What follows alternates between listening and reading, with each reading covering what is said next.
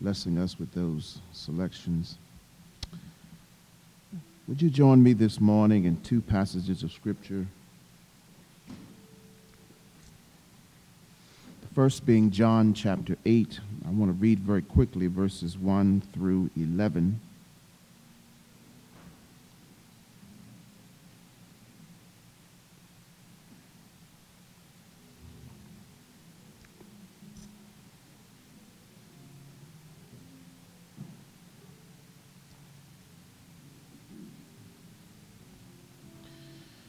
John chapter 8, verses 1 through 11.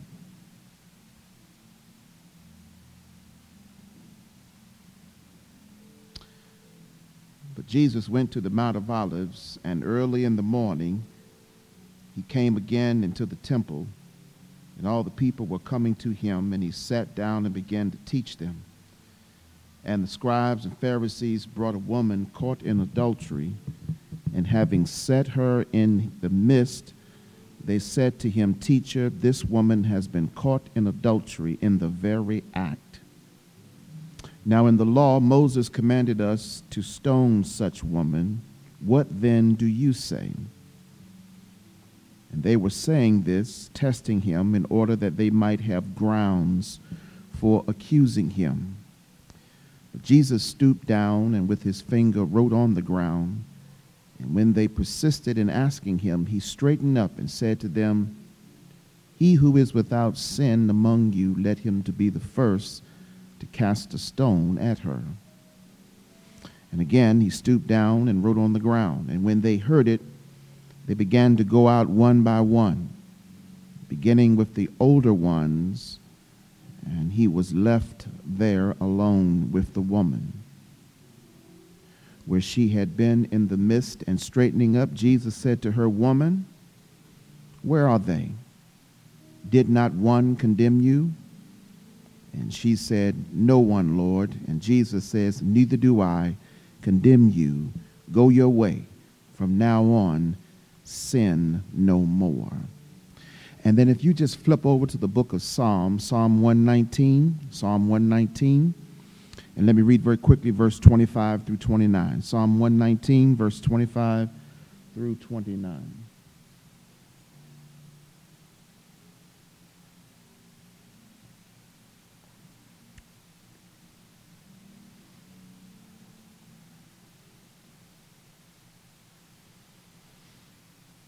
My soul cleaves to the dust. Revive me according to thy word I have told of my ways, and thou hast answered me.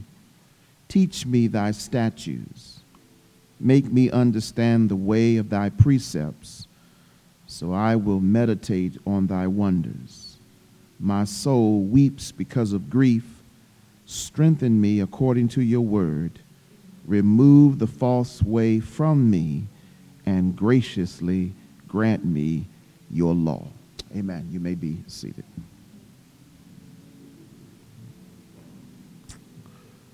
Uh, Steve, I can't, can't hear myself in these monitors. Can you give me a little bit more? Thank you.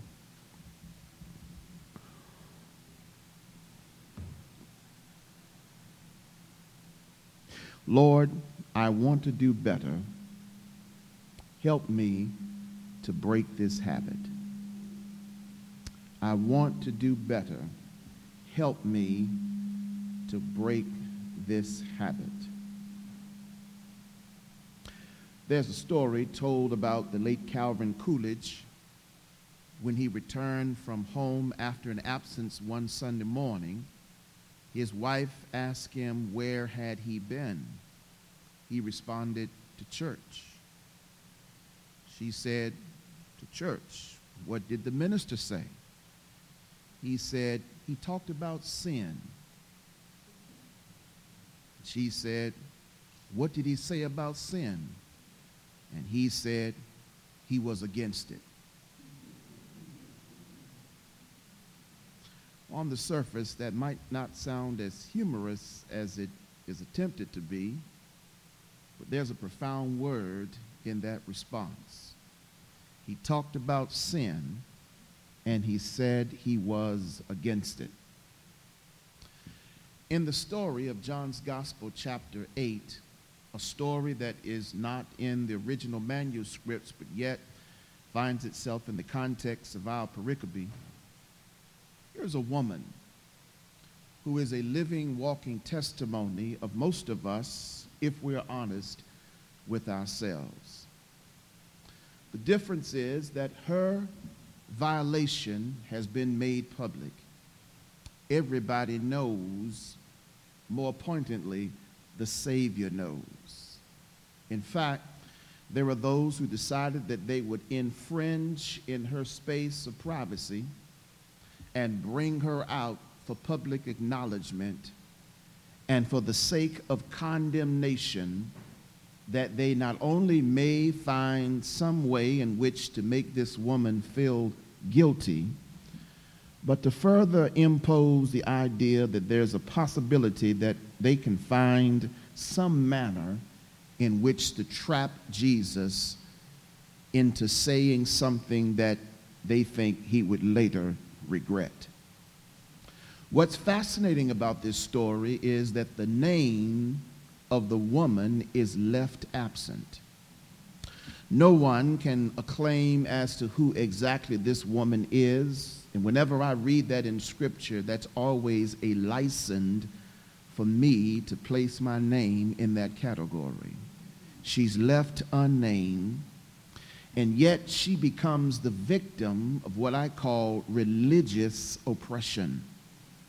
She is guilty of violating a moral law. We all do that. So says Romans 3:23. We've all sinned and fallen short of the glory of God. So no one can lay claim that they live a life of perfection to the point that there is no violation in their actions in terms of the moral law of God. In fact, she may be guilty of violating a moral law, but condemnation at the moment is not what's needed. Somewhere between her confrontation by the religious officials, she probably already knew that they would bring with them condemnation because they were Pharisaic and strict adherers to the law. But she needed what was available in between.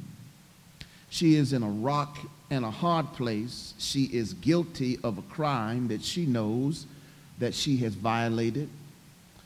But she also knows that even though she's guilty of the crime, there's the reality of a merciful God who knows how to look beyond the fault and see the need of the moment. Between confrontation and condemnation, she's searching for what all of us want to experience when we fall short of God's glory compassion. She's looking for a hand that will bring her around to seeing not only her error, but having her witness a way of escape out that she doesn't have to repeat the same behavior again. Carl Jung, unlike Sigmund Freud, who was an atheist, yet Carl Jung had a conviction of believing in God. Both men grew up as fathers. Their fathers were Lutheran pastors. But Jung caught the glimpse of what it means to know God in a very personal way and understood what it meant to grow up having condemnation experienced in his life. When he thinks about that, he writes in a very pointed way, I quote, condemnation doesn't liberate, it oppresses even more. I am the oppressor of the person I condemn, not his or her fellow friend or fellow sufferer in the experience. Jung said, I'm not, I'm not trying to excuse what they have done but I'm trying to help them see that there's a way out of this jail, this self imposed prison. All of us, perhaps at one point or another, and may even be now, we struggle with internal sin, habitual habits. we have practices that no one knows of but ourselves, and we certainly don't want anyone else to know what it is that we're doing, lest it would ruin our reputation, and most importantly, we probably would experience condemnation by way of guilt. But we already know that we're guilty of a crime because if you're a Christian, according to 1 John chapter 1 and 1 John chapter 3, there's a consciousness that God works on whenever we're guilty of a violation. We know when we've done wrong, we've said the wrong thing, done the wrong thing, thought about the wrong thing. We know it because there's a guilt within us, but we've learned to push that guilt aside and continue on because there's a bit of satisfaction in trying to accomplish what our own flesh desires to have. This woman who is caught in this space of violation, she doesn't know, at least I don't think, that these Pharisees, these religious teachers, are actually only using her as a pawn on the table. They're merely maneuvering her that they might find some manner in which to bring conviction to Jesus because they know.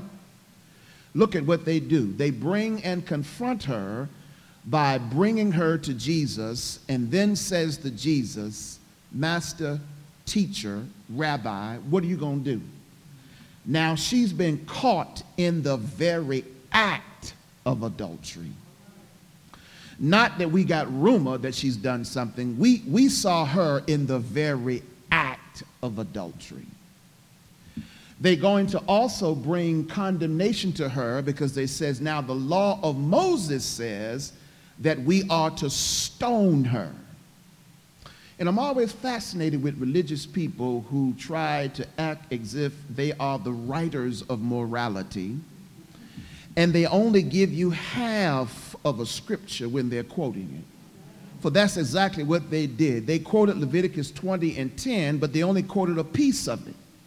Because it says that whenever someone's caught in adultery, both participants are guilty of the crime. Amazingly, they only brought one participant to the face of Jesus. Their idea is that if he condones what she did, then he would be violating the law of Moses. But if he speaks against what she did, then he would be at odds with the people at large because he would no longer be the friend who sits with sinners wherever he finds them. So they believe they could actually find Jesus and place him in a very compromising position. What they didn't know was that Jesus doesn't specialize in condemnation, but he specializes in being compassionate to people who are broken and found in situations that are uncompromising and yet even condemning in its own right. They thought that if they flipped this thing, that Jesus would break down and they would have a word against him, says verse 6. But unbeknown to them, the master flipped the script on them. As they kept badgering Jesus, says the story, amazingly, he stoops down and begins to write in the sand. Some say that he may have wrote the commandment that said thou art not to commit adultery. Others say that he may have begun to list sins of those who are standing around looking to see what will happen. It is amazing that when he stood back up, he said in response, here's what we're going to do. If one of you think that you're brave enough to cast the first stone, more pointedly, if you have no sin in your life, go ahead and throw it. And the scripture says, one by one, they moved away from the moment and I like when it says from the oldest and then it began to decline. And I would like to think that the oldest probably left quickly because if he did write their sins in the sand, that list probably would have been extremely extensive. And they recognized what had been hidden in the past had now come to light. I think the word does say whatever is done in the dark will come to the light. But I think they realize there's no need for us to throw any rocks because if we start throwing rocks, those rocks very well may take a new direction and come back to us. So they started leaving one by one. I say this because as I look at this story, I'm convinced that we all struggle with something on the inside of us, whatever that issue might be. You can list it because you already know what it is. It's a habitual nagging illness, in a sense, that just won't seem to go away. Day in and day out. Whether it's lying, whether it's cheating, whether it's stealing, whether it's gossiping, whatever it is, it has become a part of my composition. And I just can't seem to get this ailment out of my life. When I think about how something nags us that shouldn't be there uh, in the first place, I'm reminded of Paul's words in Romans chapter 6 when he raises the question to us should we continue in sin after being delivered from it that God's grace may abound. God forbid, he says. But we have been set free, says Romans chapter 6. But then he throws in Romans chapter 7. The good that I want to do, I don't do, but the evil that I don't want to do, I find myself doing it. It's as if Paul says, I already know that day in and day out, we all have this struggle of some kind as we're trying to work out our soul's salvation with fear and trembling. But then he undergirds me with another level of encouragement when we go to Romans chapter 8, verse 1. There is therefore now no more condemnation to those who are in Christ Jesus. In other words, Paul says, actually, the habit that you have that's not of God the chain of its power has already been broken, you are really only living in an illusion. In other words, he's saying if you recognize that God's already given you the power to break that thing, it's already in you, but you have to have a made up mind and a determined spirit to break that which become a habit in the context of your being. When Carl Jung further wrote this book entitled Modern Man in Search of a Soul, he conveys what I think to be both a professional opinion, but likewise a research in which he did in reference to how the soul of man struggles with trying to break a habit because man finds it difficult to find someone who will actually listen to him. Listen to him. He quotes I says, troubled individuals struggle to transition from pain predicament to freedom because they find it difficult in locating persons who actually know how to listen, not condemn, but listen. Every one of us who is listening to others need to be listened to in return. Unless I have someone to listen to me and to guide me, I seldom have the right to assume that role will be actually for others in their lives. Now, here is something that's transformative to me Oliver Wendell Holmes. Once a man or woman's mind has been expanded with an idea, concept, or experience that's been spoken to them, they can never be satisfied with going back to where they were. In other words, when God spoke salvation to you, this is what Romans 6 is all about. When God spoke salvation to you, you're going to really try to say that you feel good about going back to where you were delivered from? Are you really willing to say that God's grace was not sufficient enough to a point where, in delivering you, you would rather go back, as Peter says, to the vomit and lick it up to which you have vomited out. God forbid, says Paul. Why? Because the grace that has delivered you from that previous old man, as he tells us in Ephesians and Galatians, is the same grace that will keep you in the new man to whom you are. So in 2 Corinthians 5:17, Paul says, and this is why the English version is a bit of an error, we are new creations in Christ. Old things are passing away, and behold, all things are becoming new. Now, watch this, because if the old things had completely passed away, we wouldn't be having this conversation about having a sin habit. But we are struggling with some of the old things that kept us in bondage. And when God broke the chains from us, we really submitted to the temptation to return back to the prison to which we had been let out of. And what the writer is trying to tell us in this interesting story is this woman probably knows that her life is not where it ought to be. But amazingly, as Jesus sits and listens to being condemned, this woman being condemned by the religious people, he dealt with their own sin without mentioning it. He just simply said, if you don't, if you don't have one, go ahead and throw the rock. Go ahead and cast a stone. Go ahead and gossip. Go ahead and criticize. Go ahead and lay your claim that you're a better person than they are. But I'll guarantee you, says Jesus, you won't be able to find the words to do so. And they couldn't. But here's the liberation. When they all left, no one was standing there but Jesus and this woman. And listen to the question that Jesus posed Where are your accusers? They're all gone, aren't they?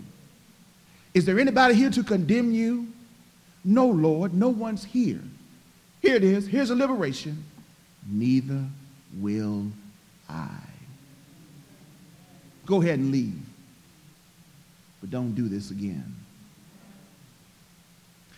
The story takes me to the space of Psalm 119 because in Psalm 119, there's nothing consistent about the psalm. It's the longest psalm in all of them, but there's nothing consistent. It's not like a chain. You know, in a chain, there's a link upon link upon link upon link, but not so in Psalm 119. In fact, it's more like a string of pearls. Each set of scriptures, every eight verses, has its own particularity and character. And when I get to this text here, I find something amazing that's constantly repeated in the text that's worth us considering in dealing with habitual habits in our life. Two things. One, you can try the best you can to exercise positive thinking and breaking some chains, and some you can. But I would contend that it's far better to utilize the divine word of God and trust the Holy Spirit to empower it to empower you. Listen to something repetitive in these few verses in Psalm 119, beginning in verse 25. There is a struggle in the soul of the writer as he conveys. He is conveying that something is troubling him, something is burdening him, something is causing him to have a difficulty in staying on the straight road.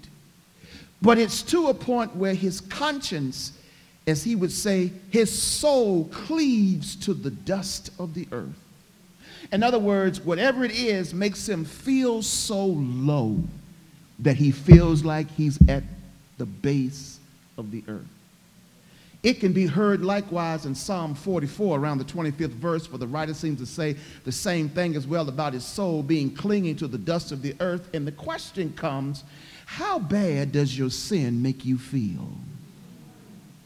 Does it get us to a point where we feel not just guilty, but completely condemned.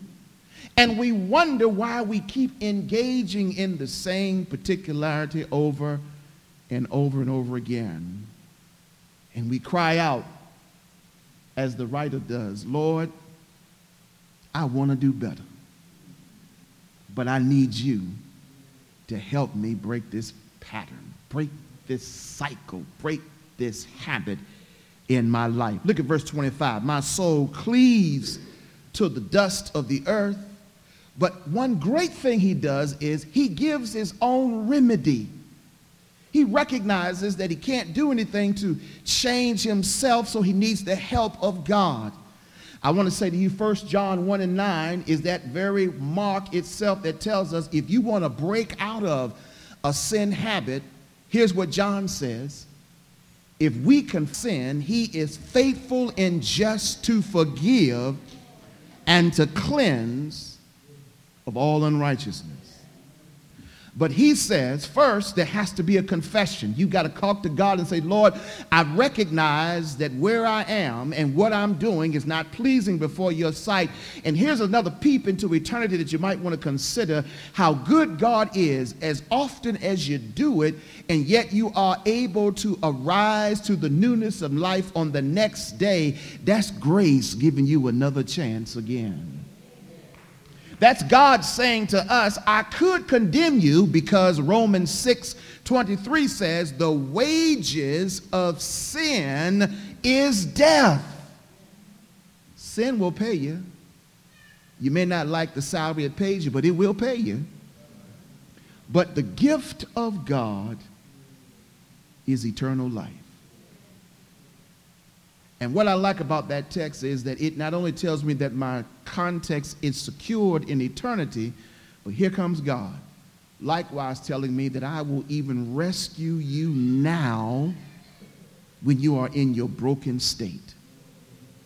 And this writer in Psalm 119 says my soul is cleaving to the dust.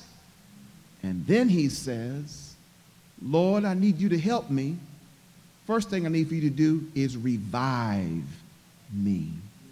Look what it says revive me, bring me back to life, put me back on the right road, point my eyes in the right direction, help me to create the right desire. But I can't do that unless I read your word. Look at the verse. Revive me according to your word. You're not getting out of this without the word. Let me tell you why. Isaiah 55 says, beginning in verse 9, God says, When you speak my word, what it will do, in verse 11, it goes forth with an assignment attached to it. And with that assignment attached to it, Lord, I want you to revive my life.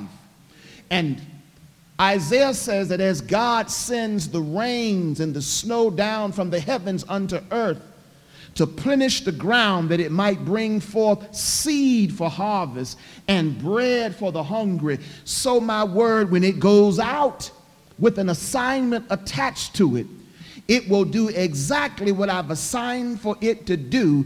And here it is it will not return to me void. In other words, when you send the word out, if you cry out, Lord, revive me right where I am, don't wait until I get myself together. We ain't never going to get ourselves together. Don't wait until I get myself in the right frame of mind. Help me, Lord, get to the right frame of mind. Help me make the right decisions. Help me look into the word that I might find life, but it's got to be in the Word. Nowhere else but in the Word. He gives us the remedy for God helping us. Lord, revive me, bring me back. And here's what He's saying right now, where my life is spiritually, I don't have the same joy, I don't have the same peace. I don't have the same satisfaction. I don't have the same stability that I had when you first saved me. You remember when we first got saved, we were on fire for the kingdom.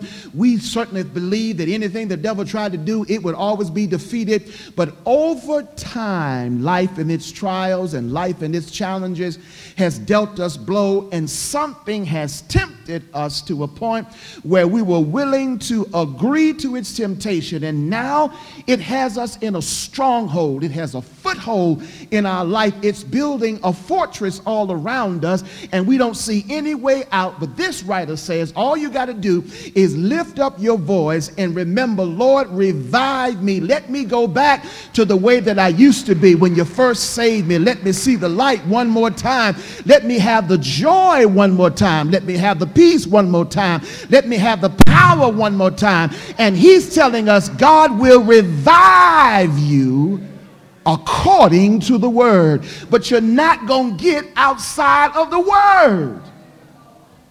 John 6 and 63, Jesus says, The words that I speak unto you, they are spirit and they are life. Do you realize how powerful your words are? By being, according to Romans 4, an heir and a joint heir with Christ and with God, you have the same power that God has made avail to Jesus is made avail to you. That's how powerful your words are. And when you speak, they either give life or they give death, according to Proverbs 19, because life and death is in the power of your tongue. Your tongue has that much authority.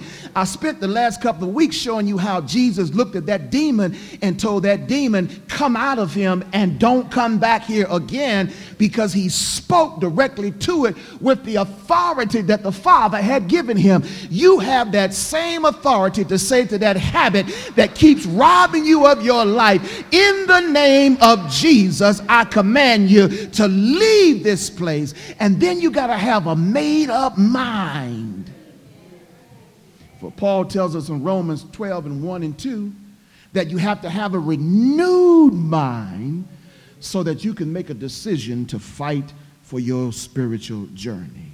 Look what he says Revive me according to your words here it is, 1 John 1 and 9 again, but in a different way. I have told of my ways, and you've answered me. Thank goodness that I don't have to tell anybody else what's going on in my life spiritually. Because if I told you or you told me, it may get publicized. It may be splattered all over social media, hashtag XYZ. It may be told to someone I don't want to know, but aren't you glad that God keeps a secret very well? That only God knows about who you are and what you are. But here's the strange thing when we resort to the idea of condemning each other, we're all still guilty of the same crime. I told him this morning, I'll tell you, look around. Just look around. Look all around. To your left and right. Just look around. Now look up here at me and look at all the folk behind me in the choir. You know why don't, we don't have a right to condemn each other? Because we all are condemned criminals according to the Bible. We're all guilty. We're all guilty. So, how does the pot tell the kettle that it's black when it's just as black? In other words, how do you sweep my house when your house got just as much dirt? Or how do I tell you how you need to live when I haven't got myself together to live? He says in this 25th verse, I thank you, God, that I've been able to share with you all that nobody else knows. As I said this morning, aren't you glad that don't nobody know your rap sheet but God? Look what he says. He says, I have shared it with you, and thank you, God, for answering me. He's trying to tell us no matter what the sin is, as Jesus answered the woman in her, con- her context of condemnation, he set her free. God does the same for you. Go, go, and sin no more. Forgiveness is yours. Many times we stay where we are because we don't want to confront where we are. And so by not confronting, we become unable to set ourselves free. And this writer says, if you ask God to revive you, he'll not only set you free, but bring you back to what you've lost. But watch the next line. He says, Not only revive me, but look at verse 26. Teach me. Teach me your statutes. Not only revive me, but make me a student of the word. See, there are eight different words that the psalmist used throughout Psalm 119. They all refer to the word. Some of them are called statutes, some of them are called precepts, some of them are called commandments, some of them are called law. They all mean the same thing. Lord, teach me what your word says about living a life of holiness to you. Now, what's amazing is we have this concept in our mind when we think of holiness that that means that, of course, from this point going forward, I'll never make another mistake. I'll never say the wrong thing. I'll never think the wrong thing. I'll never consider the wrong thing. I wouldn't do anything that's contrary to the word and will of God. That would be a perfect conclusion if you were not in the flesh. But you still live among people in an environment, in circumstances, in context that will stretch your holiness to the means of being tested. It's as if God is listening very attentively and suggesting to Job, uh, to Satan about Job, yet about us, have you considered my folk at Great Little Zion to stretch them? And Satan says they, they only serving you for what you give them.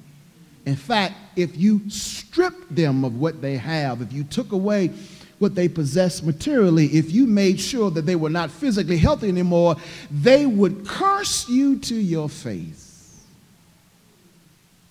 And I need to be taught God's word because when that moment of test and trial comes, rather than to yield to the temptation, I yield to the Spirit of God to trust that even in the darkest hour, His grace is still sufficient. Can you not hear Paul once again screaming in the Second Corinthian writing of the place in this side, or in the language that he says, Satan is buffeting me, he is challenging me, he has placed this in my life, and God doesn't remove it because God doesn't always take you away out of evil.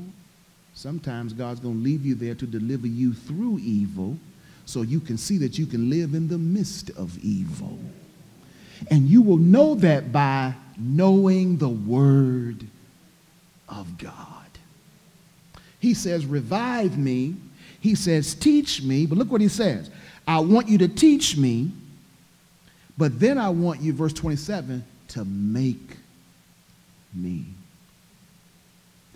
It's a reference to the idea of Jeremiah who says that we are nothing more than pottery on the wheel, and God being the potter to make us in what He'd have us to be. And this writer is saying, God, make me into the man or the woman that you want me to be so that I might represent all that you are. And how does He do that? Look what the text says. So I can know the way and understand the way of your precepts, so I will meditate on your wonders. I love Paul, not only because Paul represents the reality and the pragmatism of life in Romans 7, but I also love David. And I love David because even though when you read the life story of David, once his sin is acknowledged as the prophet Nathan confronts him, Nathan gives a condemnation, but yet Nathan gives a way out of his issue. He ends up suffering the consequence. And although his life no longer is at the same level that it was, and I want you to understand why do I want you to break this cycle in your life? because sometimes the consequence can be quite devastating. For David not only loses a child, but David also loses the kingdom. And David is not allowed to build the temple because the blood of war is on David's hands. And David also has to run from his son who wants to kill him. And David spends his life running from Saul, running from his son Absalom. David has a rough time, all because he yielded to temptation in the struggle with Bathsheba. Sin is so exciting in the moment. It's tempting, but it's so exciting when you engage. Your flesh, says Galatians 5, is being satisfied. But the devil only gives you the beginning of a story and never even tells you what the conclusion will be. Will even allow you to go up into the crescendo in the middle where everything seems to be all that you desire for it to be. He'll tell you and he will show you how high you can go, but will never tell you how hard you can fall. And this writer says, Lord, I want you to teach me, and I want you to show me, and I want you to make me understand your precepts, your word. Is it David that says, Your word have I hid in my heart that I might not sin against you? Or is it Psalm 51, creating me a clean heart, renewing me the right spirit? Or as David said in that 51st Psalm again, even after being delivered, my sin is ever before me. That's consequence.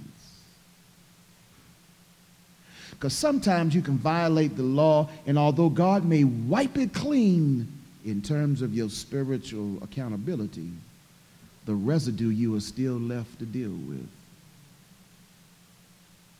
I'm reminded of Tammy Faye Tucker, who was found guilty of killing someone and became a Christian in prison. I was amazed at how many people thought that they could pray her through an acquittal. And only to find out that she's been given the, she was given the death penalty and had to suffer death. Although she's forgiven, she still had to deal with the consequence of sin's crime. That's all I'm trying to tell you. We may think we're getting away with it, but whatsoever a man sows, that shall he also reap. That I might meditate on your wonders.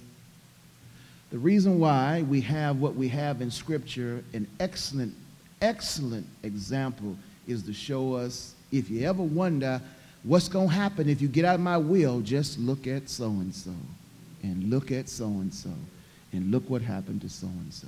In fact, Paul wrote a whole chapter on, I think it's in 2 Corinthians 10 or maybe 1 Corinthians 10, where he reminds, he reminds those Corinthians listen, everything that happened to Israel was an example to you that you don't go down the same road. And maybe our parents are right when they try to tell us, listen to me, listen to me. I've already been down there. I'm just trying to help you avoid the landmines that's already there. But when you are youthful and when we are strapped into the practice of sin, don't nobody know anything about the sin but us. We are the expert. Not remembering, as Solomon says in Ecclesiastes, there is absolutely nothing new under the sun. All through the Bible, they can all tell you, been there, done that, got the t shirt, the jumpsuit, the suit, the whole nine yards to show you I know what you're already dealing with. He wants elevation from the dust. And I got a question for you.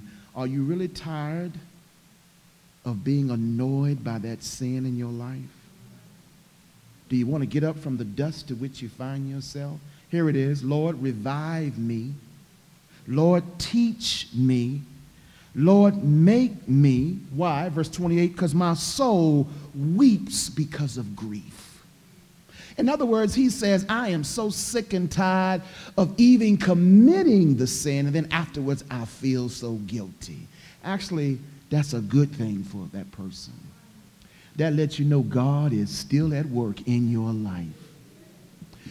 Because one, one tragic danger in the Old Testament was when Israel became so committed to practicing sin that when God lifted his glory, he instructed his servant to write above the tent door Ichabod.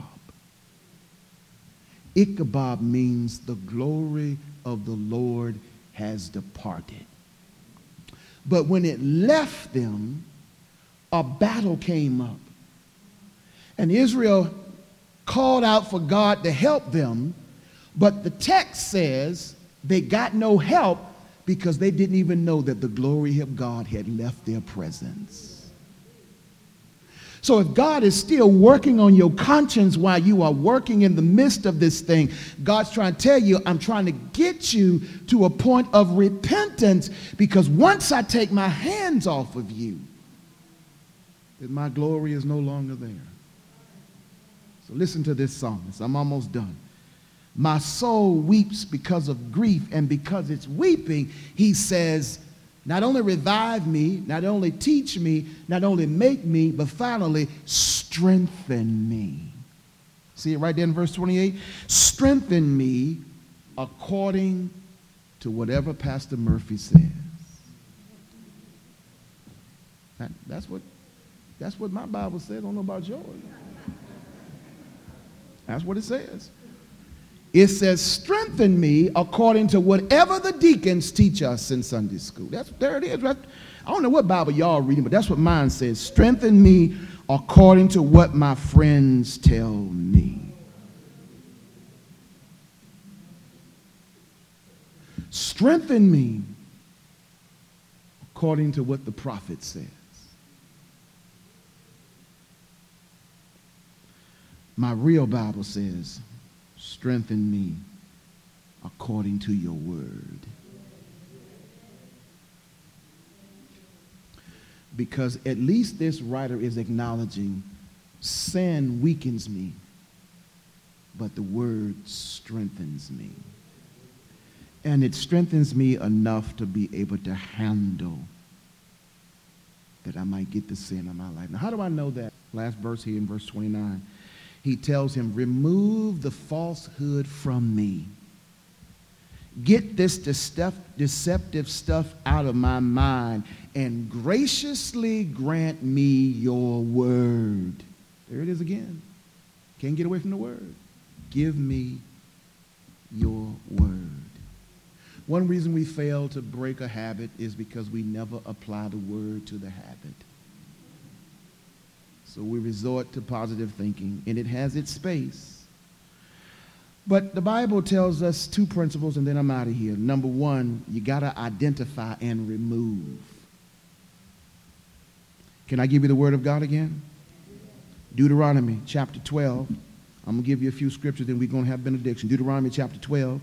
Here's what it says Identify and remove. When God speaks through Moses to Israel, listen to what he tells them identify and remove. Verse 2. Verse 1 These are the statutes, once again, law, word, judgments, which you shall carefully observe in the land which the Lord your God has promised your fathers is giving you to possess as long as you live on earth. You shall utterly destroy all the places where the nations whom you shall dispose serve their gods on the high mountains, on the hills, and under every green tree, and you shall tear down their altars and smash their sacred pillars and burn their Asherim with fire, and you shall cut down the engraved images of their God, and you shall obliterate their name from the place. In other words, everything that ought not be in your life, get rid of it. That's a shouting point right there. But you know why we can't shout? Because now I got to think about not only what it is, but who it is I got to get out of my life. And that might be a challenge because I like who it is that helps me commit what I'm doing with them. Identify and then remove. Flip over to Numbers chapter 33. Numbers chapter 33. Help me out. Numbers chapter 33. Numbers chapter 33. Go to your left. Numbers chapter 33. And listen to the word of God, verse 55 and 56, Numbers chapter 33, verse 55 and 56. Listen to what the word says. I'm just trying to give y'all some scripture, that's all. Trying to give you some scripture. 55, 56. But if you do not drive out the inhabitants from the land before you, then it shall come about that those whom you let remain on them, here it is, here it is, will become as pricks in your eyes and thorns in your side, and they shall trouble you in the land which you live. I told you, you got to identify and remove, but Moses speaks and says, if you don't get it out, it's going to not only blur your vision and even blind you, but be an aggravation to you as long as you live in this land. All right, y'all ain't shouting. Here's my last point not just identify and remove, but invest and replace. See, your spiritual life requires that you invest in it. You got to listen, we invest in our clothes, in our professional development. But when it comes to scripture, and we're supposed to be living by scripture, we want to invest in learning scripture. One more time Psalm 55, Psalm 55. Listen to me in Psalm 55, verse 17. Psalm 55, verse 17. Psalm 55, verse 17. I'm going to let you out of here real soon. Psalm 55, verse 17. Here it is. Here it is. Evening and morning and at noon I will complain and murmur, and he will hear my voice. You know what that means?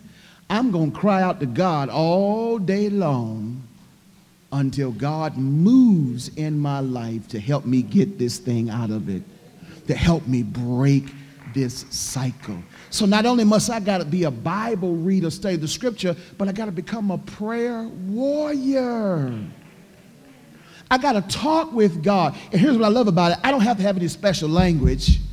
I don't need religious language. I said, Lord, I need your help because I'm about to lose my mind on X, Y, Z. And God comes through to help out. You got to invest in your spirituality and you got to replace what you move out with that which brings life. Let me give you another one. Daniel chapter 6. Daniel chapter 6. Let's go to Daniel chapter 6. Daniel chapter 6. Quickly, quickly, quickly, Daniel chapter 6, verse 10. Daniel chapter 6, verse 10. Talking about investing now, investing and replacing in your own spiritual life. Daniel chapter 6, verse 10. Now, when Daniel knew that the document was signed, he entered his house, the roof chamber. He had windows open toward Jerusalem, and he continued and he continued and he continued and he continued on his knees three times a day, praying and doing and giving thanks before his God as he had done before. So that when the temptation would come up to challenge him, it didn't bother him because he was already prepared, because he had prayed. Jesus, bill of fence all around me. He didn't say those words, but that's what he's doing. All around me. All around. One, one, I got to give you one more, then I'm done. First Thessalonians chapter 5. First Thessalonians chapter 5.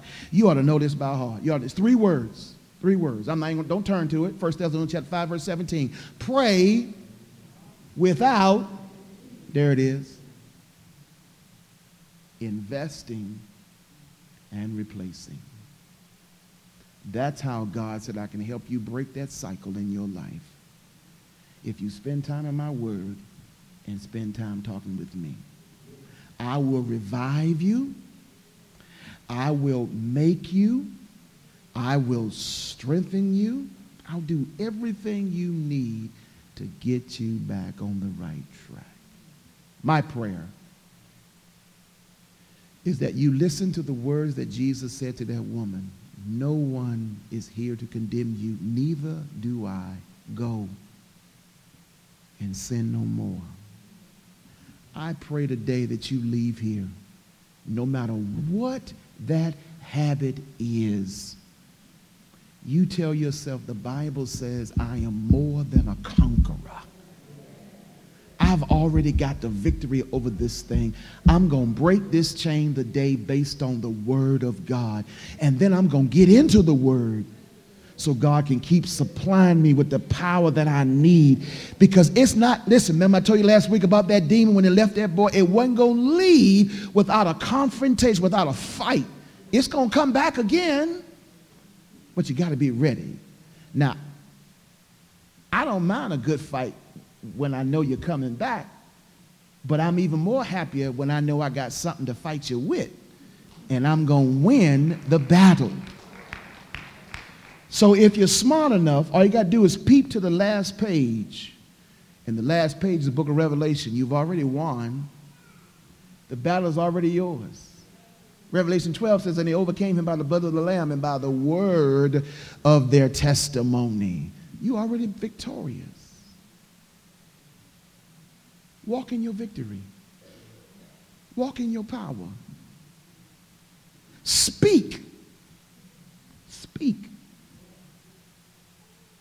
If you have a problem learning how to speak, just go to Genesis chapter 1 and watch God go to work. Let there be. And there it was. The evolution of God's words, creating, bringing about life. This is the word of God for the people of God. Thanks be to God. Amen.